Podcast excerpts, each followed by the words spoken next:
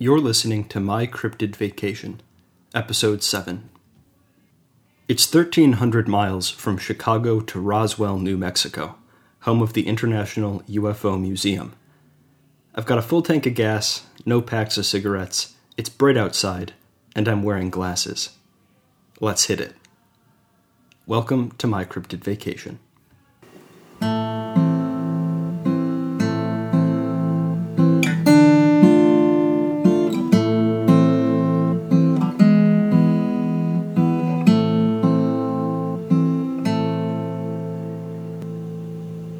Trip properly begins now. I've filched the family minivan, replaced the back seats with an air mattress and a milk crate of dry snacks, filled a cooler with ice for cheese, condiments, and fake deli meats for sandwiches, and packed a few changes of clothes in a bag. It's time to hit the road. One thing I didn't do before I left was get the oil changed. Oh well, I'm sure that won't come back to bite me later. The focus of this project is and will remain the locations I visit, but I think I'd be doing a disservice by fully glossing over travel time. Of course, getting there is also part of the journey. The path I took to Roswell brought me through southern Illinois, through Missouri, Oklahoma, and Texas, before dropping me off in New Mexico. In total, that's about 19 hours of driving, plus time for food, gas, and since I'm still constrained by my mortal shell, sleeping. And what an exciting time it was. So I just passed a sign that says, Welcome to St. Louis. And I have no choice but to assume that I have somehow uh, come near St. Louis. Um, on the plus side, it looks like I'm leaving very quickly. I'm, just, I'm, I'm joking. I'm sorry, St. Louis people. I probably won't score any more points by calling it St. Louis, Missouri. Okay, I'll stop. As I'm in Missouri, just fascinating. Uh, I, I love the billboards just calling for attention. One just says cave. There's like a cavern nearby. There's a Jesse James museum. There's some sort of light show going on. There's a place called Ozark Land. What I had kind of falsely assumed, I think, was Wisconsin's, you know, town-based. Oh, you know, pay attention, come hang out. I, I'm starting to see it a lot in in places like this, and they're kind of individual attractions and not towns. So I guess that's the difference. But I'm passing uh, Meramec Caverns, uh, and they're billing it as "Float with the Caveman," uh, which does sound pretty fun there's unique gifts and novelties, all sorts of things like that. Um, I have to wonder if I'm the uh, I'm the prime audience for some of this advertising, or if there really is like an American road trip tradi- tradition of get in the car, go somewhere, see where the signs take us. The roadkill situation wasn't much better on this stretch of the trip just different. So we're not even out of Missouri yet, and I'm already seeing armadillos as roadkill. I thought that was like a Texas thing. How far south do do armadillos live? Are there armadillos in Illinois? Turns out that armadillos show up as far north as Illinois, probably due to climate change expanding their comfortable habitat and the relative paucity of natural predators in areas where they're not native. Their shells are pretty cool, but no match for a minivan going 80. Welcome to the Anthropocene, baby. A huge amount of the advertising out here seems to be uh, uniqueness. Um, the world's largest uh, gift shop or something. Uh, the only place that you can get this particular kind of like smoked meat or or bread. Um, which you know kind of makes sense with the Hodag and, and, and all that. Um, I mean, a, a cryptid, um, a mythological being or beast, and especially an installation in celebration of that creature, does seem to me like a really good way to get, you know a bit of a bit of wiggle room to, to say no. We're we're different enough from you know Phillipsburg, Morristown, and uh, you know Vicks Harbor or whatever, and be able to kind of stake a bit of your own claim. Um, and I do wonder if that's going to continue to pop up. These kind of a little bit off the map towns putting things together to draw attention. And I'm, I'm also kind of wondering about the funding of those locations. Like, if I wanted to open up a, I don't know, a night crawler museum in uh, Phillipsburg, Missouri, you know, can I get local funding for that? Is that something that like the Chamber of Commerce would be interested in? Also, I have to take this moment to ask, what the heck is a Purple Heart Trail? Because I keep seeing the signs, and is it in honor of people who have been injured in combat or killed in combat? Is it funded and like maintained by veterans who have Purple Hearts and like choose to give back? I would like to find out more about what entails a Purple Heart Trail. As a brief aside, it turns out that the Purple Heart Trail is effectively a sponsorship or promotion of a road, bridge, or other monument by the Military Order of the Purple Heart, which itself is a congressionally chartered veterans organization made up of veterans who have received the Purple Heart. The trail program is recent, started in 1992. According to its website, the purpose of the Purple Heart Trail is to create a symbolic and honorary system of roads, highways, bridges, and other monuments that give tribute to the men and women who have been awarded the Purple Heart Medal. Which, yeah, sure. So it's more of a memorial than anything else. A cursory Google search reveals that the Military Order of the Purple Heart got in a bit of hot water when, in 2007, it was revealed that only 32% of the organization's raised funds actually went to charitable programs. Lest you think that they've cleaned up their act as of late, Charity Navigator, a 501c3 organization that reviews the sustainability and transparency of charitable foundations, gave the MOPH a zero star rating this year, for what it's worth. But hey, at least the highway signs got me looking. All right, so it's around 2:40 uh, which means the day's driving is about halfway done. And I am about to leave Missouri. It does not want to relinquish its, its claws. Uh, I feel like I've been, you know, I saw a sign last rest stop in Missouri. It feels like months ago. After seeing a bit of Oklahoma, I thought it was wonderfully scenic and kind of homey. I had the serious thought this is some of the best driving that I've done on this trip so far. But then came the tolls. So I've just gotten into Oklahoma, and I'm like, you know what? I'm out of water. I should pull over. So I enter the state, and it's, oh, okay. You're going to have to pay a toll. A toll within 44 miles. All right. Good to know. So I'm going, I enter in, and I pay a toll. I pay five dollars. So I keep going, and I take an exit right after this toll plaza to go fill up my water and go to the bathroom.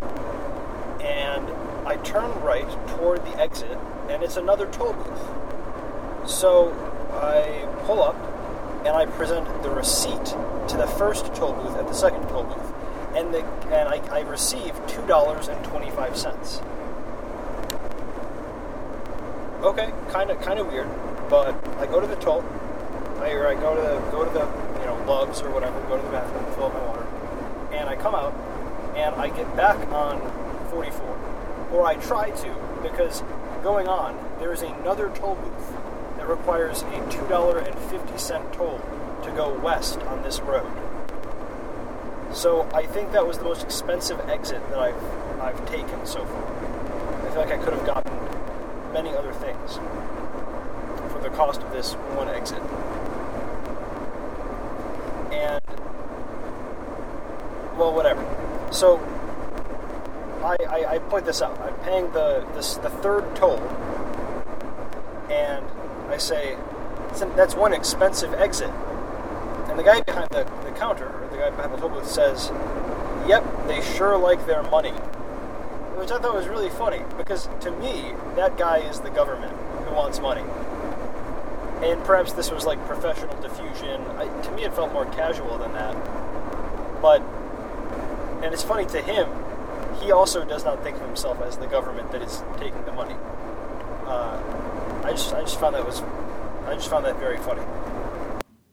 I forged on, leaving Missouri in the dust and powering through Oklahoma where the winds swept softly round the plain.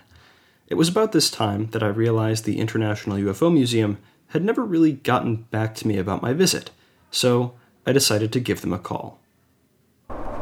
So I just called in to the uh, International UFO Museum in Roswell uh, in preparation of coming there, and kind of like yesterday, I tried to reach uh, a few mailboxes, and the director's uh, mailbox was, was pretty full, um, and no one was really picking up. But this time, uh, the library picked up.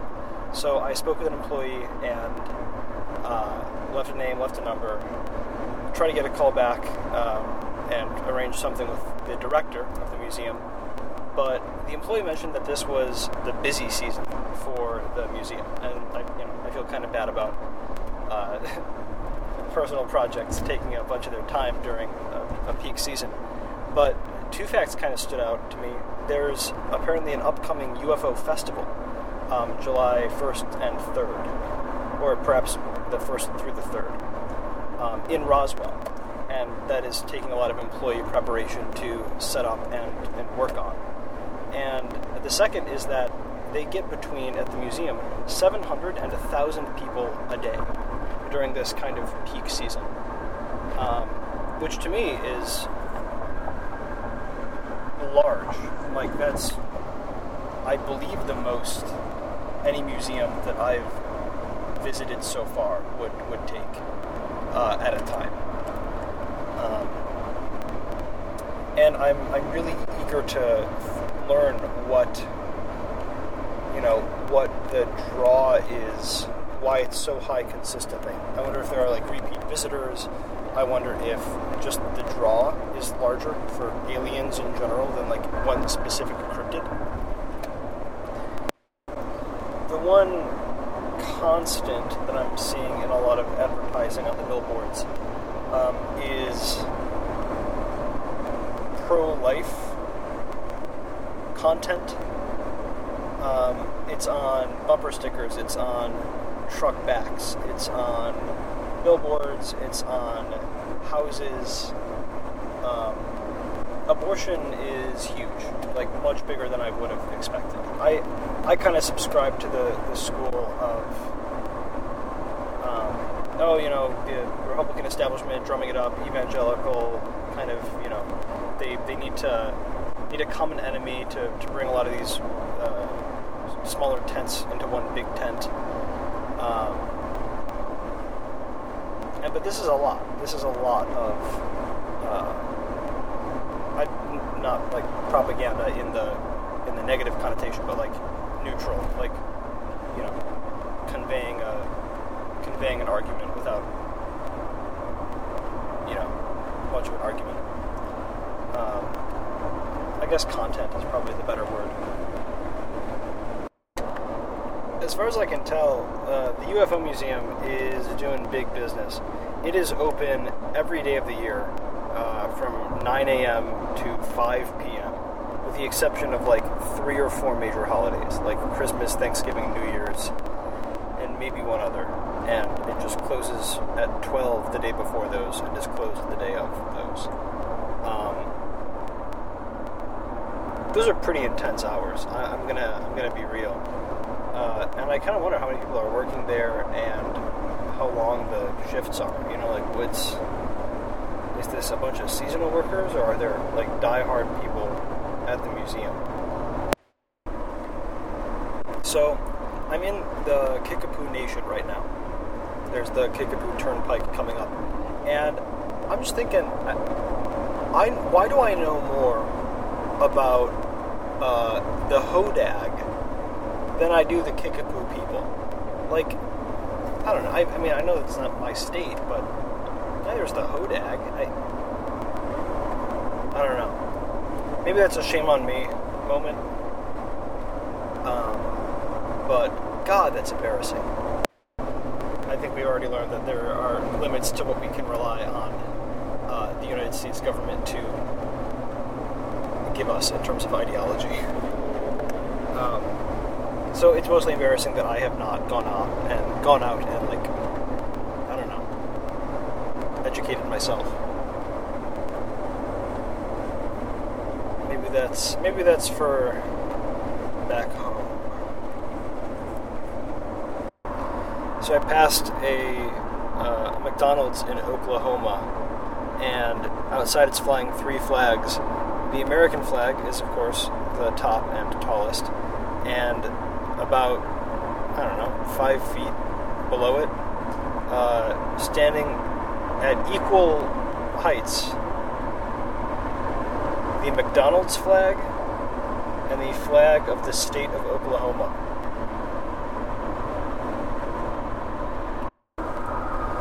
All right, partners. The time is 10:29 and we have entered the great state of Texas. The state line. We are in Wheeler, Texas. And uh, uh, looking around, it seems like the rootin', tootin', and shootin' is at a, at a minimal level. All right, so 15 minutes into Texas. Uh, so far, there has been no whistling, tumbleweeds, or people saying it's high noon. Which you know, maybe I'll have to wait until it's actually closer to noon. But so far, uh, three out of ten, Texas, you got to try harder.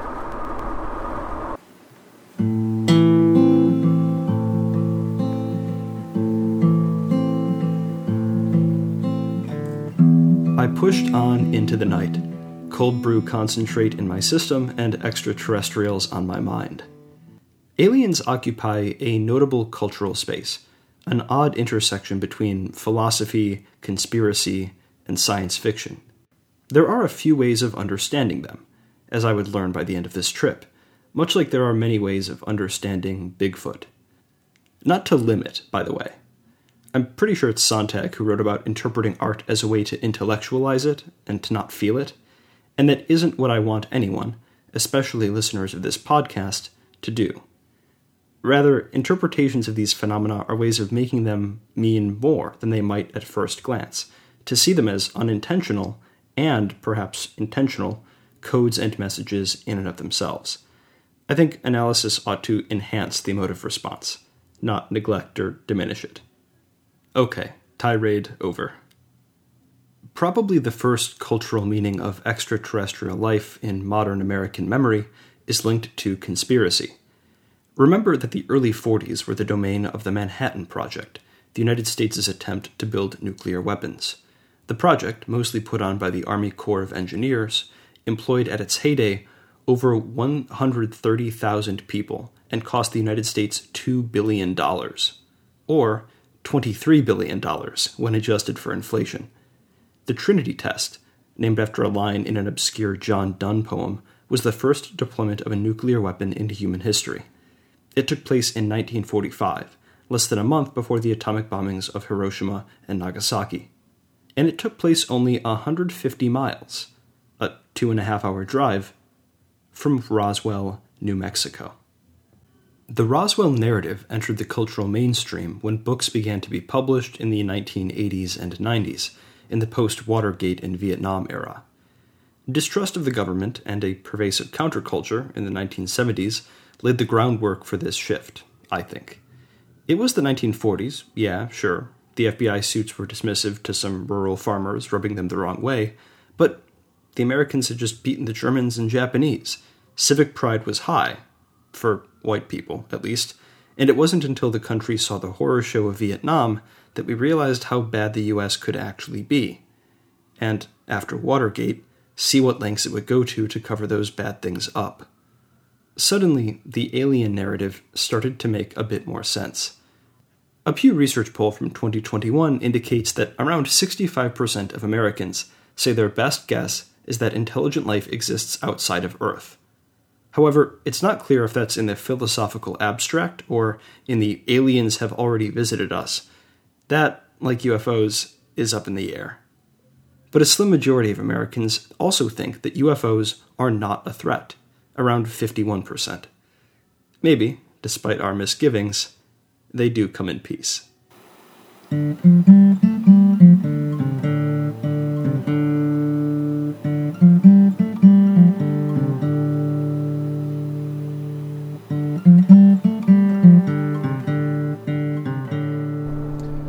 I made some snarky quip about getting off the road sometime soon because I was very tired.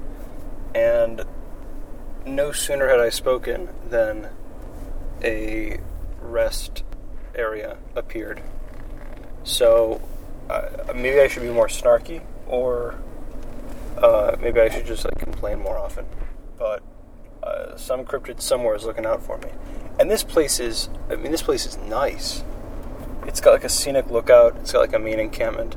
The places in Illinois are effectively campsites. Um, but this is this is something special.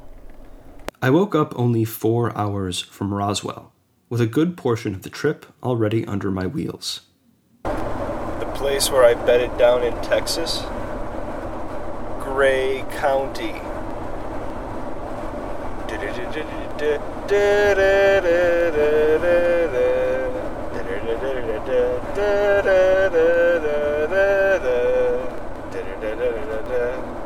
Uh, all hail West Texas indeed, baby. I found myself in Hereford, Texas, USA, as the sign calls it, the beef capital of the world. If you know cows, then you probably know about Hereford cows. I certainly thought this was where they originated, but I was mistaken. The breed is actually from Herefordshire, England. But, eh. We pushed on through West Texas and wound up at a town that I took a particular liking to. So it would appear that I'm in Clovis, which is hilarious. We're passing Clovis Community College. But there's a place called the Velvet Taco, and it's uh, it's a novelty store. Which, if you've driven around the Western United States, uh, you will know that novelty store is slang for like adult shop or like sex toys, lingerie. And the sign underneath, it was one of those, you know, uh, almost like fast food. You put up individual letters, signs, like one of the manual ones. And it said, Thank you, Clovis. And I'm kind of curious about that. Like, was it was it an ordeal to get their business approved by like the city council or something, or are they like tongue in cheek thanking the community for their patronage? Um, I don't know. I, I just love that.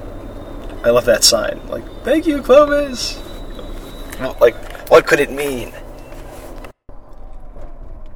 I don't have a better way to put it than it feels like a ton of the things in uh, New Mexico are uh, like like the signs and the billboards and even some of the buildings, the even like the fonts and the designs. They look like they're from the 70s or like left over from the 80s. Um, it's a fun kind of like retro. I don't know. I could stop at McGinn's Pistachio Land to see the world's largest pistachio. God damn. Okay, no, no. That okay. That would be a really cool road trip. Just the biggest things road trip. Oh God. Okay. I, I should probably finish this one before I start planning other uh, stupid adventures.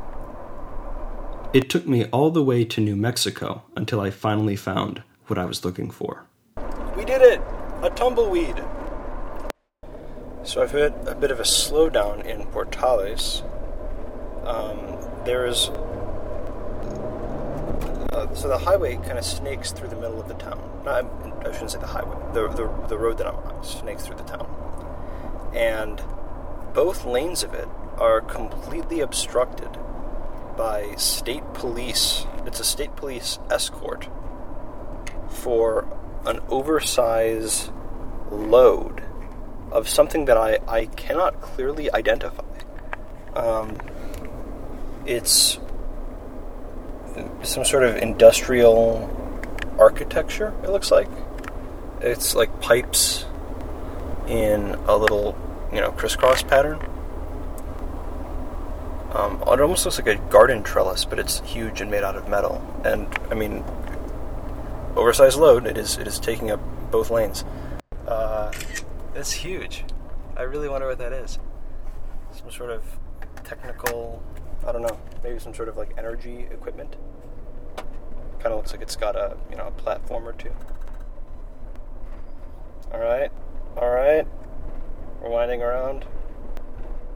I sense we are nearly out of the woods. And it would appear that we are home free. Okay, excellent. Let's go. Uh, let's go mess with some aliens, huh? I think my heart might be softened to the cause of the International UFO Museum. Uh, having seen the government carrying around and carting huge, unspecified pieces of machinery, um, I'm, I'm starting to understand the conspiracy cover up impulse even more. After seeing such a strange object, I started to understand. The scrubland stretches off in all directions. Faded metal and rust clings to the buildings on impossibly long highways, and huge trucks carting arcane machinery protected by uniformed officers are just around. There's an incongruity here, an obvious distinction between the open and the plain against the hidden and mysterious. I half expected to be shooed away by the men in black if I hung around too long.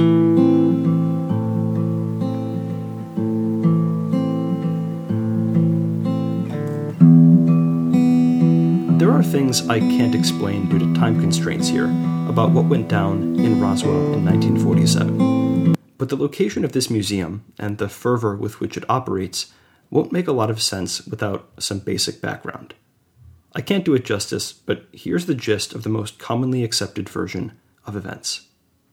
On July 7, 1947, rancher Mac Brazel brought a collection of material he'd found crashed on his land to a sheriff's office in Roswell. There had been at the time a bit of a UFO craze going on, something Brazel was unaware of given his ranch's lack of phone or radio. The Army became involved when Brazel brought Major Jesse Marcel back to the crash site on his land, where some more material, mostly rubber and tinfoil, was collected.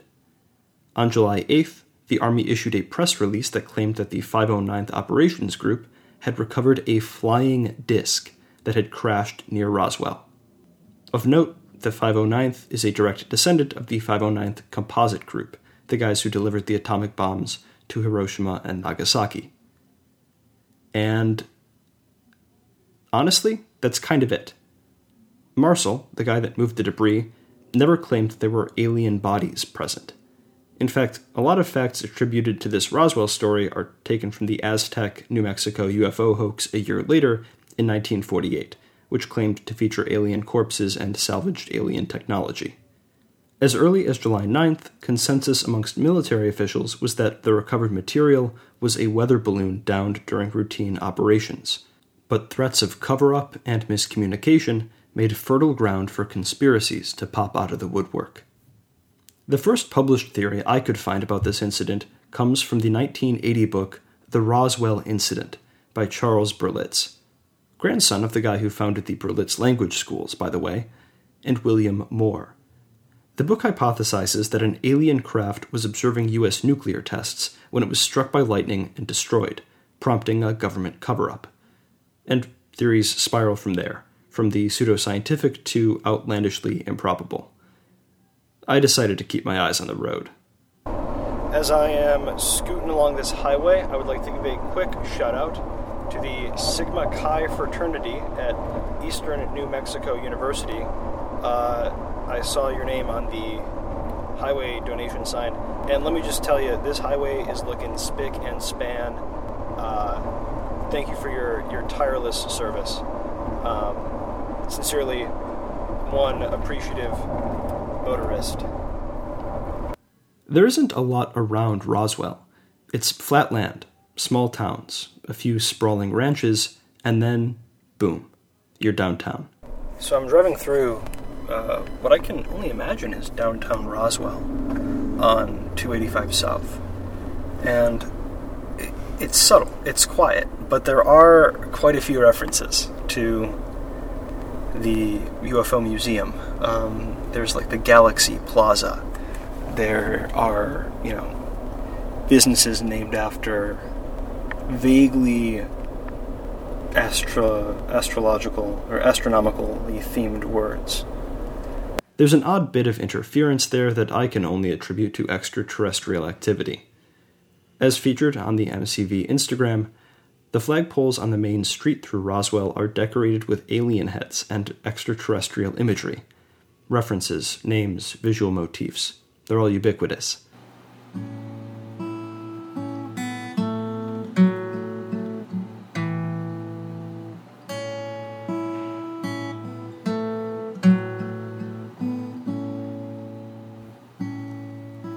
The International UFO Museum in Roswell, New Mexico, is really three buildings the museum proper, the library, and the gift shop. The museum is basically one huge room with displays proceeding clockwise. Right when you walk in is an exploration of the events of the Roswell incident, skillfully blending witness testimony and photographs, providing a thorough timeline of events. Other exhibits have hypothetical alien experimentation dioramas, celebrations of extraterrestrials in media, accounts from eyewitnesses in the years since the Roswell event, and even a recreated wooden panel in an ancient astronauts conspiracy nod. As a quick aside, ancient astronauts is the theory that prehistoric civilizations made contact with extraterrestrials, some of which were worshipped as deities, and which influenced human culture, science, and folklore. On its surface, this seems pretty innocuous but it leads to some weird, vaguely racist or historically dismissive places. Thinking that ancient Egyptians built the pyramids to communicate with alien crafts as bright as the sun is misguided and pretty falsifiable, while thinking that they only could have built those structures with extraterrestrial technology and not, you know, human ingenuity or immense dedication comes off as a bit odd. The library is either a marvel of analog storage or a Gish Gallop on steroids, depending on how you look at it and how much of it you read. I didn't count the number of binders packing the walls of the reading space, but did investigate some of them at random. There's a combination of monographs, newspaper clippings, and NASA data of many shapes and sizes, all available for public research. Pretty much everything in the International UFO Museum's archive has been donated, some of it meticulous lifelong collections of people who care more about aliens than I could care about anything. I stopped at the gift shop on my way out, and, as to be expected, there's merchandise of every shape and size. Tacky is the standard, and neon green is practically a requirement, in the best way possible. Pretty much anything you can imagine with an alien theme is sold here, from stuffed little green men to accessories of every size and shape there's a lot of literature for sale as well. Alien literature is its own beast, connected conceptually to Bigfoot literature, but with a much broader scope. There's an existential dimension to alien research. The first step to any investigation is acceptance of humanity's limited position in an unlimited universe. Needless to say, I didn't touch the books. I stocked up on souvenirs and hit the road. But before I left, I had the pleasure of sitting down with the current manager of the International UFO Museum, Beth Wiegand. A quick apology for the noise in the background. We spoke in the library, which had intermittently firing fans I wasn't aware of when we started. Edited for brevity and clarity, here's our conversation.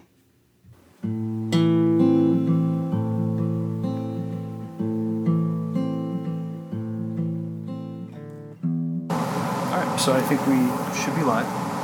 Um, yeah, just to start off, I'm wondering if I could get your name and the position that you hold at the museum. Um, my name is Beth Wiegand, and everybody pretty much does everything. Uh, but if you go looking for me, you usually find me up at Greeters where I was. Gotcha. Yeah. Kind of the, the head hub, the, the nerve center. Yeah, thank you. yeah. Um, yeah, okay. So I'm curious um, about what you did before coming to this uh, institution. Like, were you trained in another way, or has this kind of been like a long time like, goal? Well, I've always been interested in um, in the genre itself, and I've always been uh, fascinated by the fact that at one point when I was very very young, I actually had a sighting that really impressed me, and then from that point on, I realized I focused on the fact that if you think about it, it's mathematically impossible that we're the only ones. We couldn't be. And I've just pretty much followed that. Not that I made it like a profession or anything like that, but when my husband and I decided we were going to retire, we were going to retire to some small town that was high and dry because we had health issues. You know how it is when you get older, you have sinus and arthritis and all of that. Um, we came here to visit friends that lived here in Roswell, and we loved it. Absolutely loved it. Now, why at that time we didn't come to the museum, I don't really remember. I don't really remember it being a choice to not come here, but we just didn't. When we decided to move here, I thought, International UFO Museum. What, what's that all about? I mean, and it's plugged into a vintage movie theater. I mean, this is getting interesting. So Yeah. we came here, and I realized that at first what I thought was was well, if you told people that you believed in aliens, you're instantly nuts, right? If you follow that thought and you follow it in a certain way, well, you're either clinically nuts or you're off your meds. I mean, that's how far out in left field it is. But if you take a good look at it, a good look at all of it, it's very, very real. And everything that you see here is a result of a conspiracy. You went through the museum and you saw the laid out in a timeline fashion. Look at everything that happened and follow it from day to day to day to day. How could that be? How could all of that have come from a farmer finding a weather balloon? Really? Every military structure on the planet at that time was instantly involved in the fact that a farmer found a weather balloon? I don't think so. Mr. Brazel finding a debris field on the ranch. Everybody saw what came out of the sky. Everybody saw it, its condition as it was coming out of the sky. People saw it impact the earth. People heard it. People found it. People knew exactly what was going on, but then they tried to convince them it was a weather balloon. There's no way. I mean, hundreds of people saw it. Living here and knowing what, have you ever seen one? They're very impressive. Very impressive. They're huge in the way they go up and they go through the. Now, when they hit Atmo, they spread out. And the sun reflecting on them, they can look like a disc. But then they come back down. And they don't come careening out of the sky in a ball of fire. They oh, just kind of float to the ground and boom, there they are. How in the world can somebody take that thing careening out from the northwest, impacting the earth, creating a debris field? You, if that wouldn't happen with 500 weather balloons, let alone one. I mean, can you see it? I, I can see it. And, and going around, I that's why I really like the way that the museum kind of laid out the day, mm-hmm. like the, the, Yeah. the chronology, because I think it's, for me, kind of the uninitiated, it was very like abstract okay, so this might have happened, a cover up, but names, faces, here are the dates. Exactly. It's Exactly. impressive. And the people involved in it, uh, our founders, Walter Haut and Glenn Dennis and Max Littell, and everybody that was involved in it to begin with, uh, eventually said that said to themselves, we, we want people to know the truth. So they started with Dr. Allen Hynek at the Center for UFO Studies, got him involved in it, and he got uh, his best people involved in it. And as they found the witnesses, as they, they found people, now some people still didn't want to talk, but some people did. Some people were told to shut up, but they didn't. And some people were bought. You know, here's here's five grand. Tell me everything you know. Well, yeah, sure, for five grand. You ask ten different people the same question, and look at their reaction. Everybody that felt true to their hearts that what they saw and what what they experienced was real, and they all said it in the same way. They all said they're real quiet like they were sharing a confidence. Mm-hmm. And he said, the look in their eye and the tone of their voice, and they all said something and did something, he said, that had me convinced. They looked up in the sky, they held their left hand up to the sky. I saw it, it came out of the sky. And then they put their hands to their ears and, and, and they say, and the noise was horrendous. Now, these are people that didn't know each other mm-hmm. had seen something. Maybe they were like 20 miles out of town, maybe they were 20 miles out that way, had never met each other, had never spoken to each other. But they all did the same thing in the same way. Now you got two or three hundred people that saw the same thing in the same way, experienced this, experienced that. He said, You got something. And that's what compelled them to keep going. But then at the end of it all, what they had was all this information, corroborated information. It was all factual. They were convinced it was factual, but there was like um, there was media, there was testimonies, there was commitments, there was affidavits, and you know phone time and film time, and he, they said, well, what are we going to do with it? There, there we have it, but what are we going to do with it? Well, you could put it in a book. Well, with a book, nothing wrong with books, but somebody has to actually sit down and read it. And are they going to comprehend it? Are you going to get your point across? Mm-hmm. Okay, you can make a movie, but same thing with a movie. Somebody's going to have to sit down and watch it. And are you going to get your point across? Are they going to comprehend it? And then one of the researchers said, How about a museum?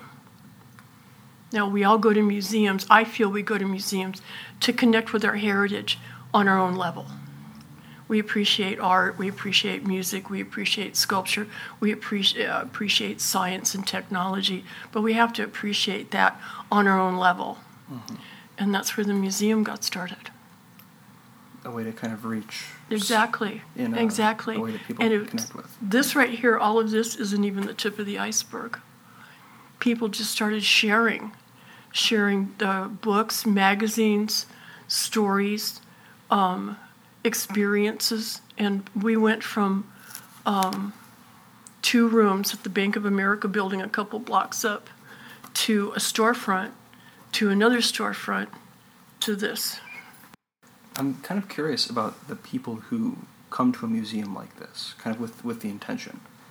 Do you find, in your experience, that there tend to be more people who, um, almost almost like you, oh, international, I wonder what, that's about, and they kind of are drawn by curiosity, or do you find that there are more people who are drawn in very intentionally? Like I've I've come across the country to seek this place out to, you know, know its secrets. Um, what is the kind of ratio or like are there visitors who don't kind of subscribe to either of those I think it's curiosity, to be perfectly honest with you. It piqued my curiosity, and I was, quote, a believer, unquote. But I think people come here. Well, you have to admit that we're the only one like it. In, in our entirety, we're the only one like it. We're open 9 to 5, 362 days a year, and we charge a nominal fee to come in. all of this is available, all of it. You don't have to pay extra. You don't have to sign up. You don't have to line up. It's all available, which uh, defines our mission statement collect, protect, and make available any and all information, which is what we do. Now, why people come through the front door, I don't know. I think, it's, I think it starts with curiosity. But I think, too, that a lot of people, um, maybe there's a void somewhere that they'd like to fill. Uh, let's find out if they really are real. Let's find out if they really are out there. You know, let's cover up a gray area. Let's find out if uh, Fox and Scully are right. Let's find out if let's find out if Steven Spielberg was right. By the way, Steven Spielberg consulted with Dr. Allen Hynek for uh, Close Encounters. Close Encounters of the Third Kind. Yeah. Wow.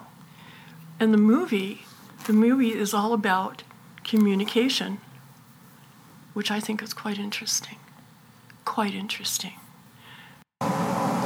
I'm um, kind of curious in your in your experience. What are some of your favorite parts of doing this kind of work, and what are some things that are less favorite, or if any?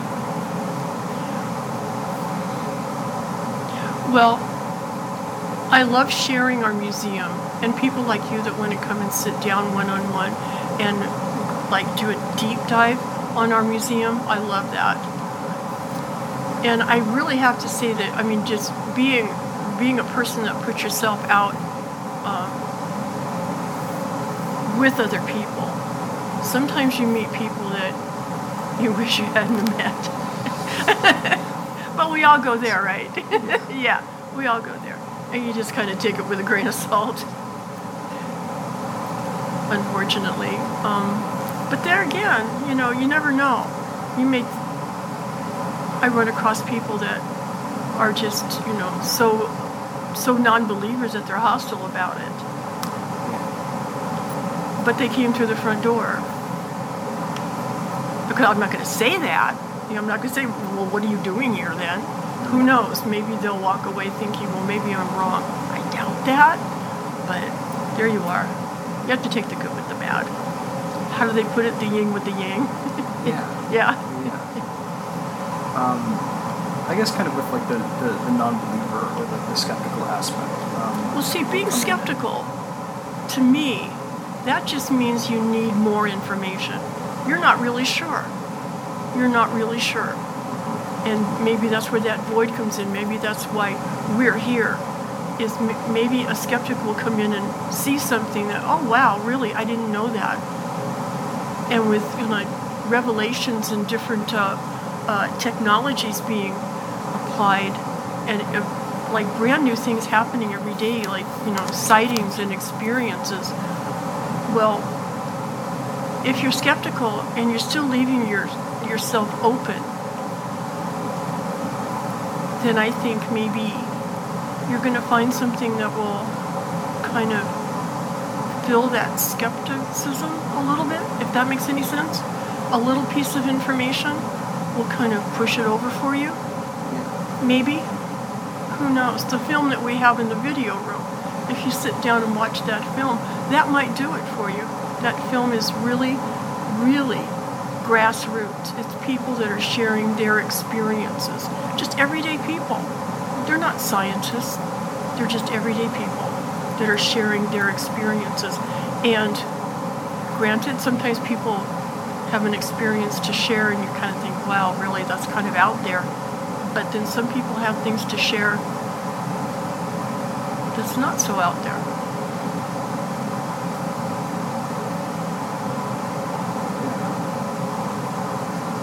I um, I you had mentioned that you were you had retired and kind of picked this up. Mm-hmm. Um, I'm curious if you like um, if you like run into people who uh, like run into people outside of the museum, like mm-hmm. you're, at a, uh, you're at a function or something. Mm-hmm. What are the common, I guess, misconceptions about what it is you do, or like the line of the line of work you find yourself in?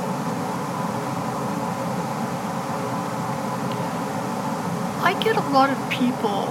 Of course, I'm running around town in the shirt, you know. It's a good show. the other day, some guy got mad at me because I wouldn't help him load up his car. He thought I worked at Albertsons. I'll help you load up your car, but I don't work here. anyway,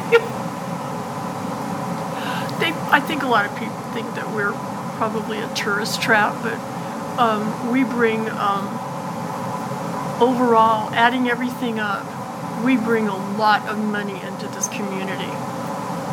So I don't think that they're scoffing at what we do because we do bring a lot into the community.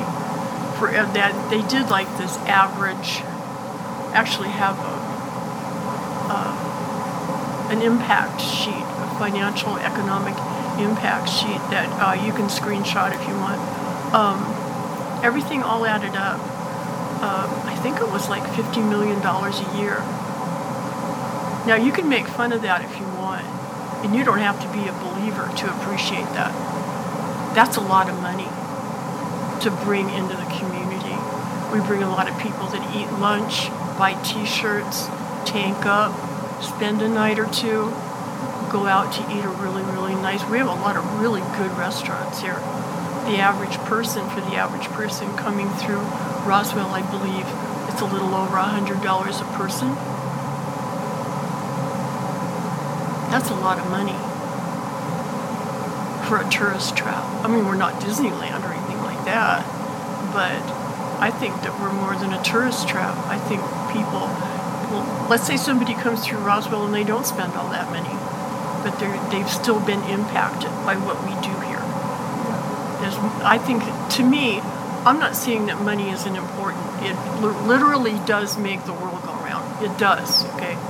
But I think that we have uh, a spiritual impact on people too, because they've, they've been given the opportunity to see things differently.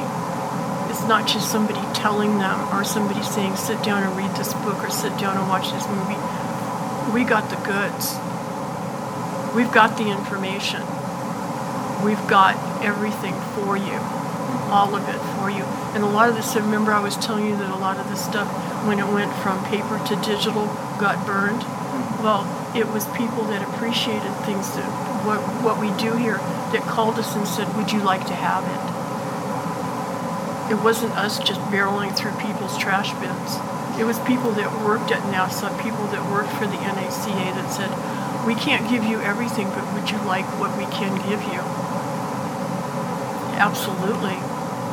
You know, one gentleman's collection, that spinner right there, that's one gentleman's lifetime collection in scrapbook form of articles from the genre. That right there is a gold mine, my friend. As a journalist, you'd, you'd appreciate the fact that at times, you know, you, you write anything you want, but when people say, well, where'd you get that? What publication did that come out of? You got to do notes, you got to do acknowledgments. If you use something out of one of the articles in, in one of those binders, you can say that you got it out of that because you did. You had mentioned uh, the community kind of bringing money in Mhm. and, and bringing tourists in, and I wanted to, I, I had kind of two questions, and the first was about um, the community impact. I noticed like the street lights were kind of alien with the American Mhm, yeah, flags, and yeah. There's you know like the Galaxy laundromat or other things. Mhm, right? Yeah. Would you? Is that kind of something that the museum uh, encourages, or is Oh, it sure. kind of like a, have fun with it. You gotta have fun with it. Okay. Who doesn't like Marvin the Martian? I love Marvin the Martian. Who doesn't like Marvin the Martian? I'll give you that.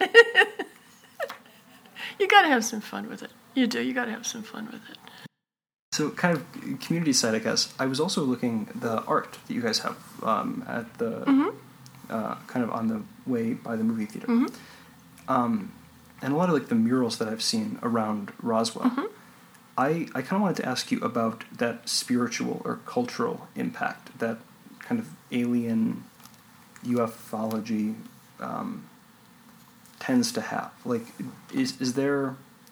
Do you find that visitors to the museum are kind of open minded in other aspects? Do you think that the museum has kind of encouraged I don't want to say like paradigm shifting, but Mm-hmm. um, like utopian or you know kind of think different, uh, less conventional methods of like I like to think that we've encouraged people to be a little bit more open minded, broad minded, but I also like to feel that one of the things that we like to offer people is the chance to explore things that they might not have had an opportunity to explore, hence our library. Mm-hmm. A lot of really remarkable books in that library, but keep in mind that a book, you write a book and you have to have that book published if you want to put it in front of somebody.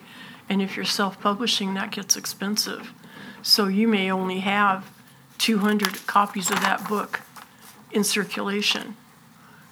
And we might very well have that book, a very important book, mm-hmm. extremely important book. We, we might have that for you, and that might have some information in there that, that would turn it around for you. Say, oh, wow. Oh, wow. Interesting. I was talking with the uh, receptionist behind the desk Uh-huh. had mentioned that, and I, I was unfamiliar. Can you explain a little bit about the festival? Oh, it's it's just that people come from all over, literally come from all over the world by the busloads to come to our our festival. We have speakers this year. We're going to have uh, Luis Elizondo. Um, we're going to have people. You know the uh, how the government is uh, and Congress is uh, opening up.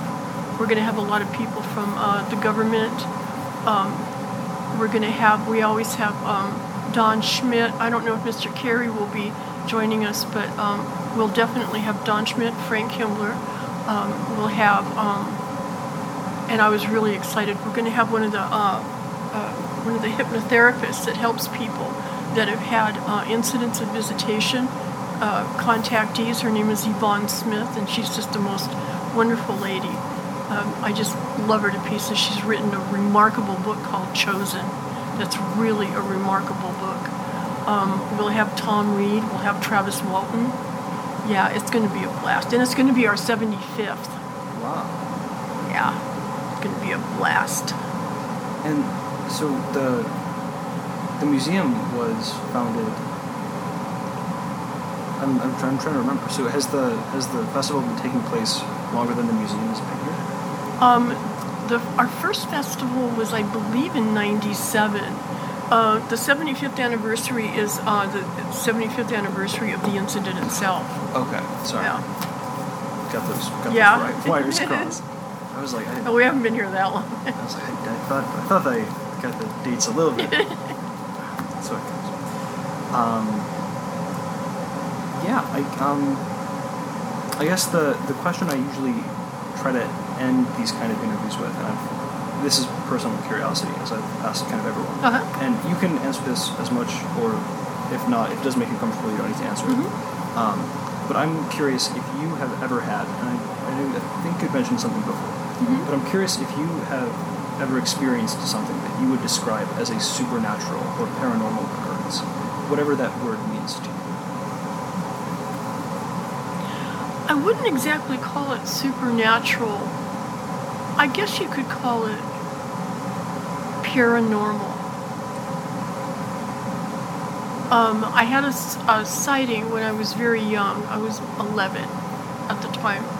And it, it really went to impress me that there are, that we are not alone, that there are other other galaxies, that there are other other civilizations, that there couldn't be only one, mathematically speaking.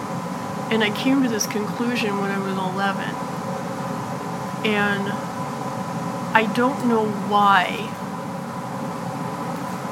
this would happen on occasion, and it still does. Now, this is going to seem really, really odd, but here it goes. Okay. Matter of fact, the last time it happened, it was about, let's see. I think it was like in May, just just, just this past May. Um, I always wake up early, and I don't know why. And the first thing I do is go outside, no matter what's going on out there. I mean, it could be really, really bad weather. I always go outside and I look up. I don't know why. I'm not saying every single morning, but it's my habit. And go outside, it's usually around 5 or 5.30 in the morning, and I, I look up. Okay, this last May, I looked directly up, and there was this really, really weird red light that just stayed there and then disappeared. And that's not the first time that that's happened. But the first time it happened was just maybe within the year after I had that sighting. I know it sounds weird. Isn't that weird? Sounds pretty weird. And that was in uh, San Bernardino Mountains in uh, Southern California. Really? It wasn't here. And it's happened wherever I lived. Yeah. Yeah, it's kind of odd. Now, I don't know if that light makes me a contactee. I don't feel like I've ever been abducted, not that I know of anyway. I don't think I've been spirited away off the earth into a ship or anything like that. But I, I do think that there's a connection between that sighting and the red light. And I don't know why. I'm not a scientist by any stretch. I wanted to thank you so much for speaking. Oh, my my pleasure. My Um, pleasure, of course. Thank you for the opportunity. Absolutely. Thank you for sharing.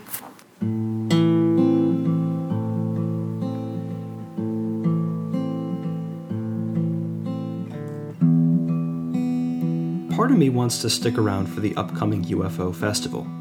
No doubt it would be a spectacle, a whole operation of people coming together for a really interesting convention.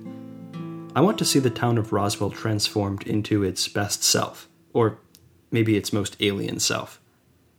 But in a way, I already have. The events of 1947 have stuck around here longer than anywhere else in memory and by establishing a physical presence combined with a cultural convention, I think this town has kept the Roswell incident a pop culture phenomenon instead of letting it dissolve into muddy, unspecified history. The most enigmatic thing about this museum, as far as I see it, is its willingness to use both hard science and soft accounts to promote its message. One station includes a chemical analysis of a piece of metal thought to be recovered from a UFO complete with mind melting chemical symbols in what looks to me, someone with a B minus in high school chem to be fair, like solid enough science. Just a few feet away is a dense block of text, accounts of a husband and wife who'd never read anything about aliens or alien abductions describing a close encounter they had as they were driving home in the 60s. Sometimes I think accounts like this can be discounted in favor of hard evidence but I really like that both perspectives are highlighted and promoted here. The museum seems willing to listen, willing to take contradictions on the chin, and to roll with the punches. It's not scientific per se, but it's not wholly spiritual either. In this devotion to keeping all the options open, and the rigor with which it records and displays, the International UFO Museum is certainly unique amongst museums on this trip. Not that listening is always a good thing. One of the founders of the museum, local mortician Glenn Dennis, claims to be an original witness of some of the original incident, including claiming a local nurse told him she'd been involved with an alien autopsy. A nurse whose name he changed once it was confirmed that such a person never existed. Combined with the fact he did not give testimony about his experiences until 1991, coincidentally, the year the International UFO Museum was founded, some believe that he's not the most reliable of sources. Dennis, unfortunately, passed away in 2015, so I won't be following up with him anytime soon. There's folk art out here in the desert wrought metal on signposts in the shape of cowboys, animals, flora, and fauna. An alien waves goodbye as we head out of Roswell, thanking us for our visit. It looks odd, with a big head and black eyes, but a humanoid, mischievous smirk. In a universe as big as this one, I have the suspicion that we're all a little bit more related than we might realize or in the Blue Ridge Mountains of Georgia for a visit to Expedition Bigfoot next week on my cryptid vacation.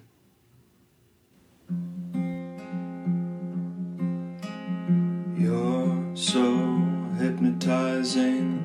Could you be the devil? Could you be an angel? Your touch magnetizing. Feels like I'm floating, leaves my body glowing. They say be afraid. You're not like the others. Futuristic lovers. Different DNA. They don't understand you. You're from a whole My Cryptid Vacation is a podcast recorded, edited, and produced by me, Clovis. If you like what I do, please consider supporting the show at patreon.com slash clovis the fox. Special thanks to Beth Weekend, whose storytelling and generosity made this episode possible. The outro music is a cover of E.T. by Katy Perry. My Cryptid Vacation is distributed under a Creative Commons non attribution, non commercial, share alike 4.0 international license. touch so foreign. It's supernatural, extraterrestrial.